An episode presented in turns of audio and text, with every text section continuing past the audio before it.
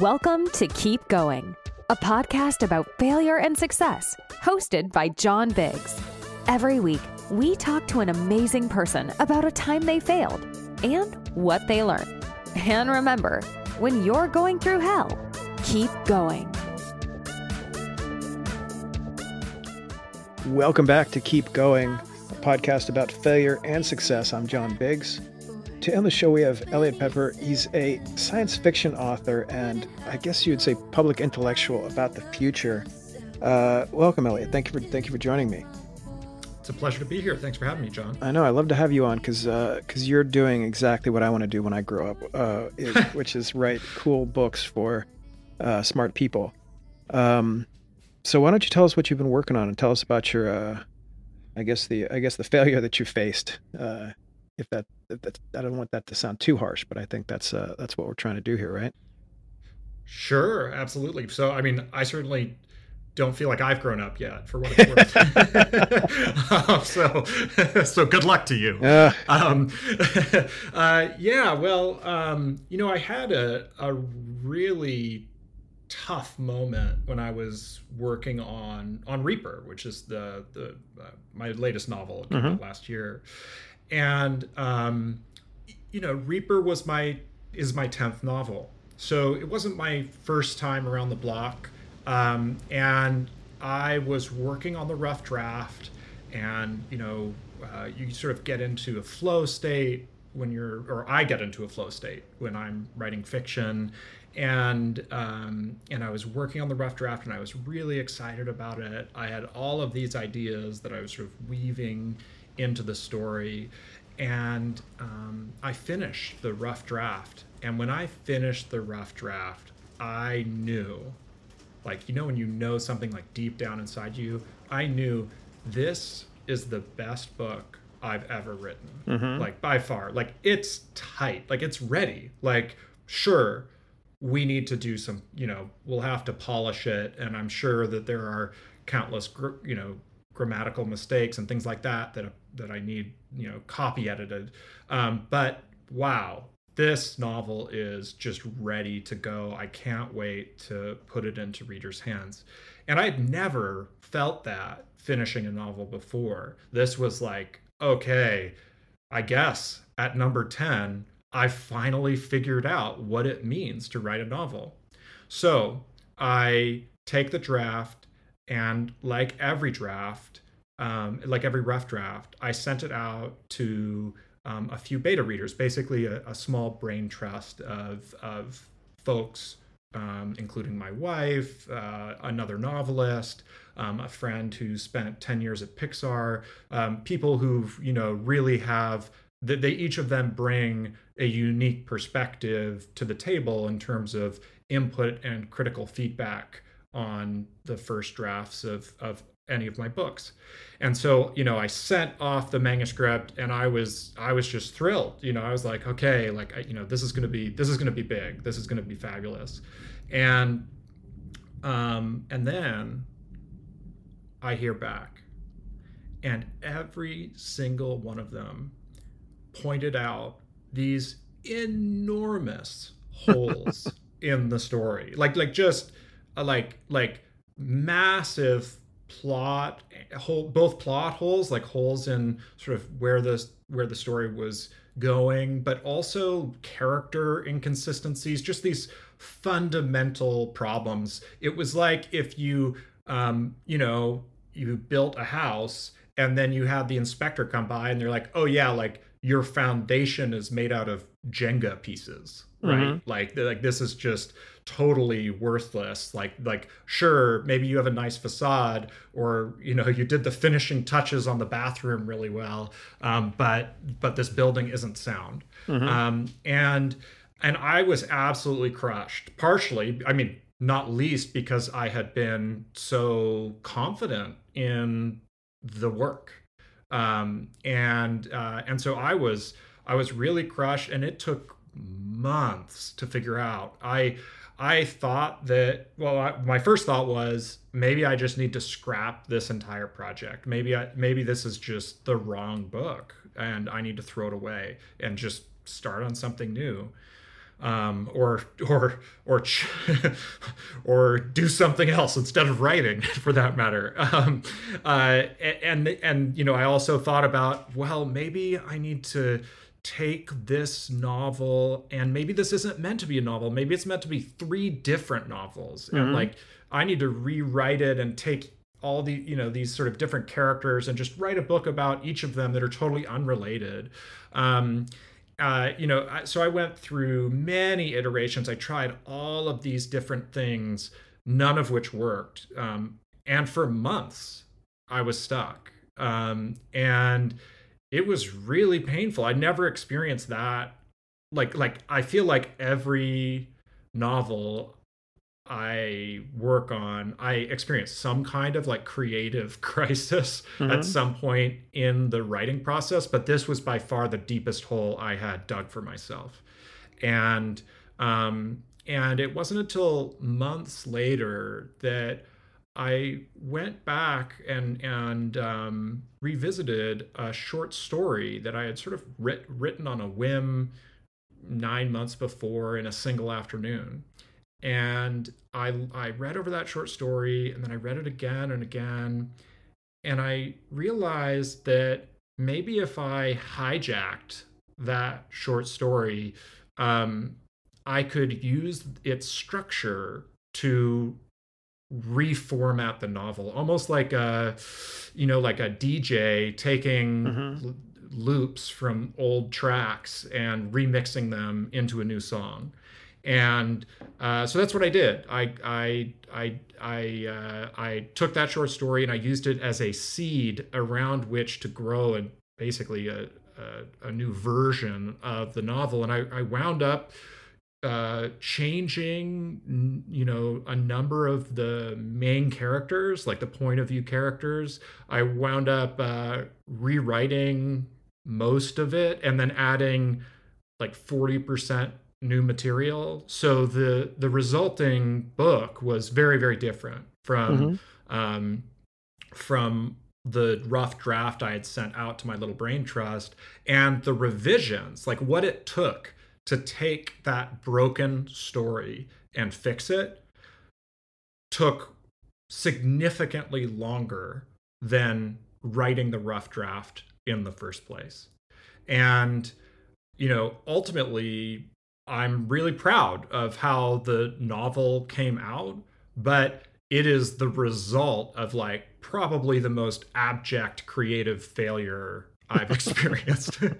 um, yeah. So do, do you do you know one. what do you know what why you thought it was so great? I mean, it's hard to it's hard to explain, but I mean, I I I kind of understand what you're saying. Like you just mm. wrote something and it's the best thing ever. Like and and as a journalist, yeah. I have to I have to basically say, okay, well, I just spit this out. I'm done. I gotta I gotta keep going. Um, mm. so mm. that's sort of that's sort of um that sort of joy of creation is kind of closed to me. Um, mm. But it feels like it feels like in this case you had a you had an actual joy of creation, which which people didn't agree with, right? yeah. Um, you know, it's really hard to try to get that perspective on your own work. That's mm-hmm. almost precisely why I always solicit this kind of input from others because I'm so in the weeds that um that I that it's that it that it's really hard to see the forest for the trees. Um, you know, I, I, okay, so if you've hosted dinner for friends, right? You know, sometimes you host a dinner and it's and you're all stressed out and you're trying to cook and it doesn't work out. But sometimes um, you host a dinner and and and you feel like you really pull it off. Like you know, they they come, the food's ready at the right time. it tastes the way you want it to. Mm-hmm. um, and you sort of create this experience for for folks that that they really dig that that really resonates with them. And i feel like what happened to me was i, I you know they i everything was going well right? Like i had the right ingredients. I uh you know i sort of like found recipes i was excited about and maybe i even added my own twist to them and I had a cool soundtrack lined up for the evening and whatever. And then as soon as the doorbell rang, things went wrong, right? Um, and that's sort of that's that that is the bridge between mm-hmm. when you've been creating an experience for others and when they start to experience it for themselves and that's sort of what happened here so it actually i mean it really took me by surprise i don't i don't know how i could have sort of uh, I don't know why I felt so excited. Maybe it was just that I finished it at the right sort of moment in the creative roller coaster, the emotional r- roller coaster of making things. Mm-hmm. Um, but uh, but it definitely came as a shock, and and really that shock kept reverberating through me as I worked through revisions. I can share one thing that um, that that uh, that has been an interesting after effect. So Reaper came out last May, and um, you're a writer, so you know this, but maybe not all listeners do. Um, when you write novels or books, um, unlike journalism, where most of what you write is published very quickly after you've written the article. Um, with books, often there's a long lag time between when you write the book and when that book is published. And so, um, you know, whenever I have a book come out, it means that the first time that the public has access to it, I'm already, you know, thinking about the next project, mm-hmm. right, as a writer, because there's this there are these long gaps in time. And so um, i actually just uh, a few weeks ago finished the rough draft of a new novel. And um, and that creative process was very very different from reaper. So what i actually uh, what happened was I, I in order to try to avoid the problems that i had created for myself with reaper i created an extensive outline for this story before writing it. And I and I said to myself, "Oh, look at me. I'm so smart, right? If I outline this um sub, you know, in substantial enough depth, um I won't be surprised mm-hmm. at the end by problems I didn't anticipate." And then I got bored with the outline. I worked on the outline for two or three months, or maybe three or four months, and I I had sort of it, it was like by trying to plan the story so extensively, I killed any curiosity I actually had about the story. Um, and so I, I was already, and I, and I said to myself, well, if I'm this bored, at the outline stage. I mean, there's no way I could write this novel. Are you kidding? Um, and so I I didn't know what to do, and I uh, but one night I woke up in the middle of the night, and you know those dreams where you're left with a single remnant image that mm-hmm. has so much emotional valence but like you can't remember the context for it right you yep. don't know what the dream was about you're just left with that one image and so i was left with this image and i rolled over on my side and i made a note just like just like uh, one or two sentences like describing that image and then i went back to sleep okay. and i woke up the next morning and i read the note and i thought wow, that would be a really interesting opening for a novel. Just the just the word, just those sentence, that that sentence would be a really interesting opening sentence for a novel.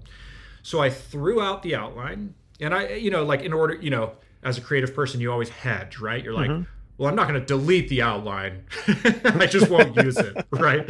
Um, that's that's, so, that's the benefit of Scrivener. If you have Scrivener, exactly, you just drag yeah. it into a little box somewhere. That's, that's exactly. Yeah, I used Ulysses, but similar. Yeah. Um, so yeah, so I, but I, I basically said, you know, forget the outline. I'm done with it.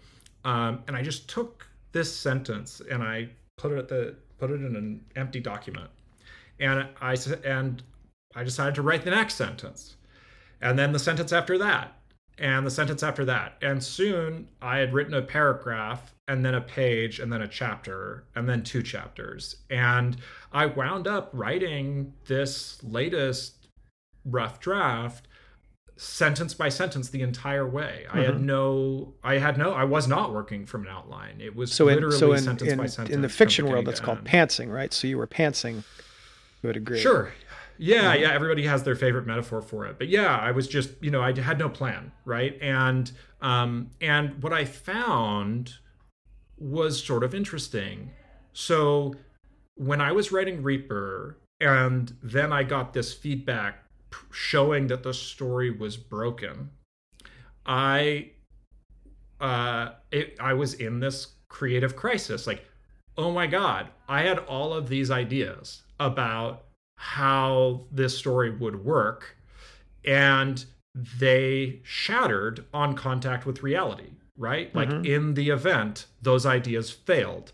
And so whenever you have something you're attached to and it fails, like you that's it's a loss you have to get over it right like in order to move on and what i found with writing this latest manuscript sentence by sentence was i was effectively in a chronic creative crisis like literally every time i hmm. opened up the document I didn't know what was going to happen next. So I, I was like, I hadn't, it was almost like I had nothing to be attached to. Or if I had little ideas along the way, like many of them didn't work, but it didn't feel as emotionally consequential that they didn't work because I was like, well, I'm just whatever, I'll just do something else.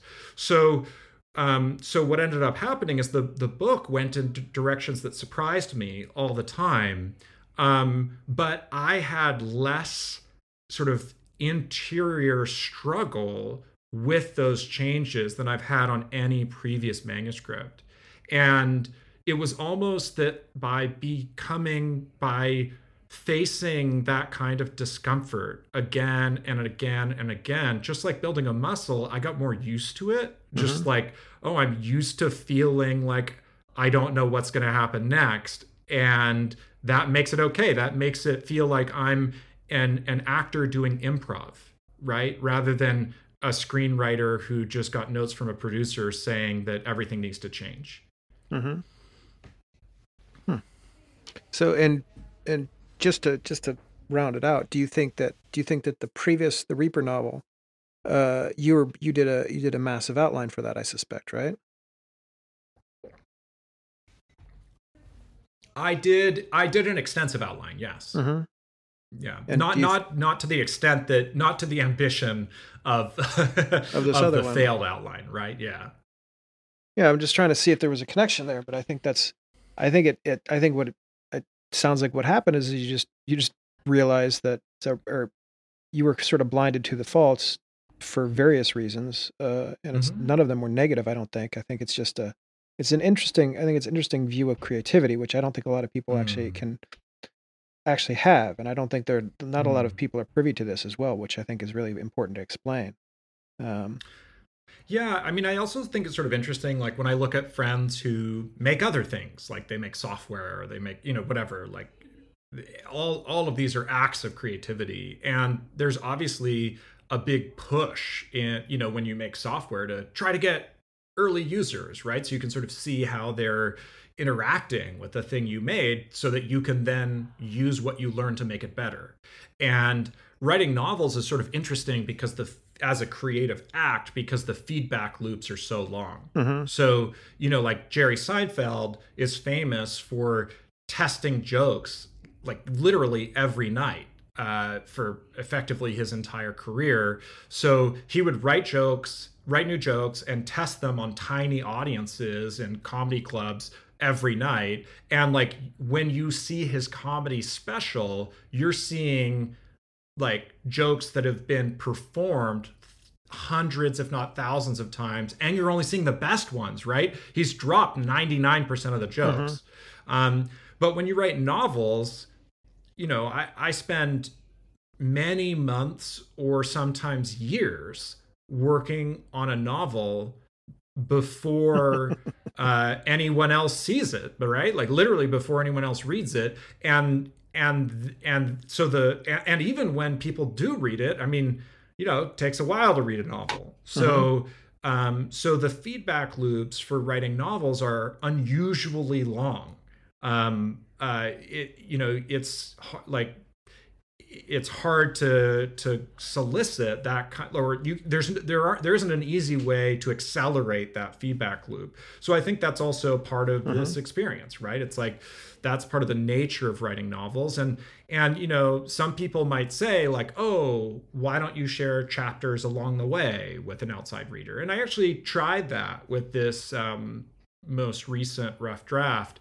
Um, i was sending chap my wife uh, the chap- chapter by chapter for maybe the first third of the book as I was writing it, and it was it was interesting, but I realized that it wasn't yielding the kind of uh, like res- like feedback that that I would mm-hmm. find useful, and that's for a very specific reason.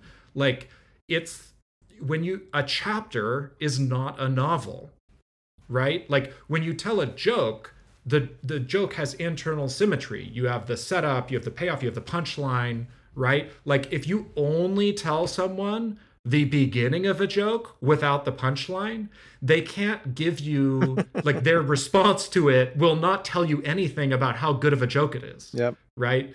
And that's what I found with novels that because the form is this package, like you in order to give useful feedback on the package, you need to have the whole thing.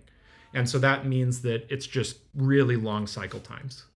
I feel like we completely geeked out this episode. This is usually it's like somebody who's like, "Oh, I had, I had, a, I had a problem with a with a business problem, and now and now we basically like for me, this is I love this stuff, but I think I think this is an interesting view inside of creativity. The idea that it does take that for longer form pieces of almost anything, art, uh, writing, even like I don't know, school projects or, or work projects, mm-hmm. that if you don't have that, if you don't have that constant feedback, you can fall into a hole, right? I think that's mm-hmm. I think that's mm-hmm. one of the answers. Yeah, absolutely. I mean, I always think about this, and I think that there, like you said, there are parallels to many other fields, but I always think of a novel, both novels I write and novels I read, as a collaboration between the author and the reader. Mm-hmm. That the author of a novel the only thing they're doing is they're putting these little weird symbols on like they're putting these black marks on paper If they're they're an architect they're not they're not uh, a construction worker they're just creating these suggestions these weird hints these clues and that the reader is actually the detective putting those clues together. The reader is the construction worker taking that blueprint and building the story in their imagination. And so the act of fiction is only occurs when someone is actually reading a novel that has been written. It's only like that's only that is when that's when it actually happens, right? It's mm-hmm. not in the writer's work that fiction is created. It is in a reader engaging with it that that uh, fiction is really created. And I think that that's there. I mean, I can only imagine that the, the that that would ring true for musicians, right? That that that what really the the art is in that confluence of listener and performer um, or listener and recording and you know if you're or or if you make tools that that it's in the act of using the tool that the beauty really lies not in the act of the not in just like the object of the tool mm-hmm. itself mm-hmm. and and i think that that's where that that feedback loop sort of occurs and and it's where i try to focus my intention when i make things fascinating Eliot Peper, thank you for joining us. Uh, Eliot's the author of Reaper, his latest book. It's your 10th book, which is pretty wild. Uh, and again, as I said, I want to be you when I grow up. Uh, hopefully, we can all we can all learn from this uh, little bit of uh, creativity shared. Thanks so much for having me, John. This has been a pleasure. this has been Keep Going. I'm John Biggs. We'll see you next week.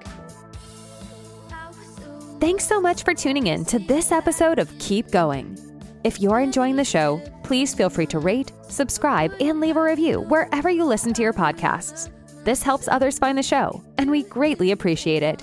Thanks again for listening. And remember, when you're going through hell, keep going.